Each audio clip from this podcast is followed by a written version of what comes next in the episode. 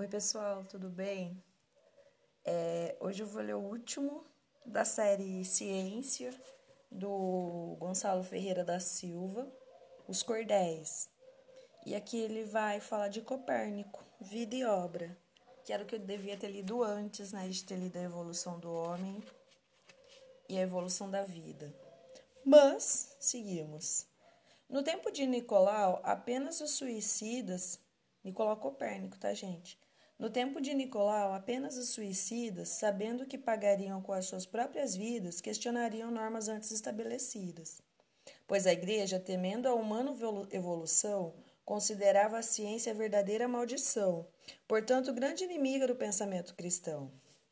A conclusão perigosa que Copérnico chegou, de que o Sol é o centro do sistema, o fascinou, mas só pouco antes da morte, por precaução, publicou. Não era justo que homens, a ciência decisivos, na hora que apresentavam resultados conclusivos, por ignorância torpe, não continuassem vivos. Nicolau Copérnico era filho de negociante, que morreu ainda jovem. A partir daquele instante, Nicolau teve de um tio uma educação brilhante. Seu tio, príncipe arcebispo, deu-lhe uma educação pura na cidade de Cracóvia, centro da grande cultura. Ali estudou matemática e ao mesmo tempo pintura. Cracóvia, naquele tempo, tornou-se por excelência centro intelectual, ponto de convergência de quem fosse interessado no progresso da ciência.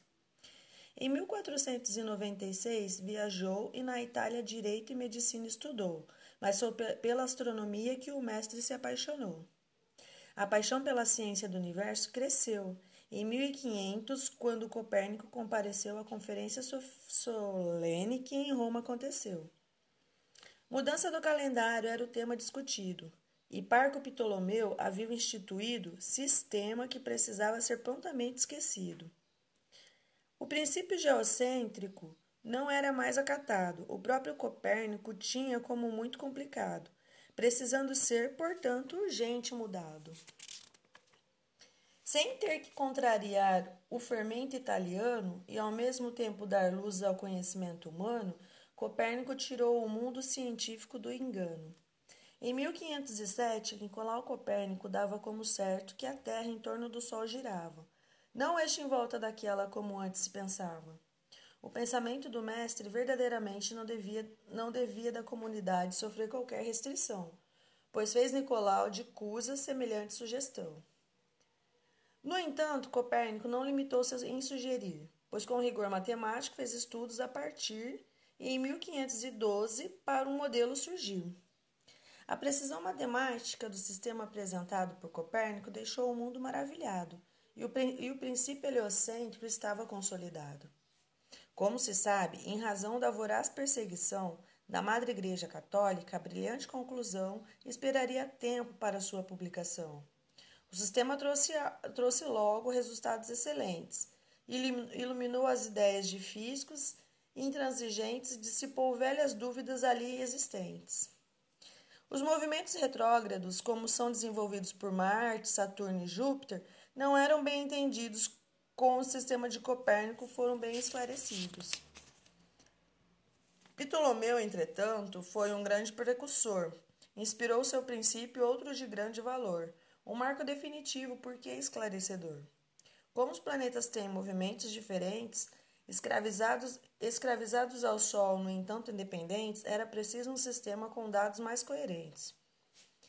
E não o ptolomaico, que apresentava dados extremamente confusos, difíceis e complicados que nunca eram entendidos por mais que fossem explicados.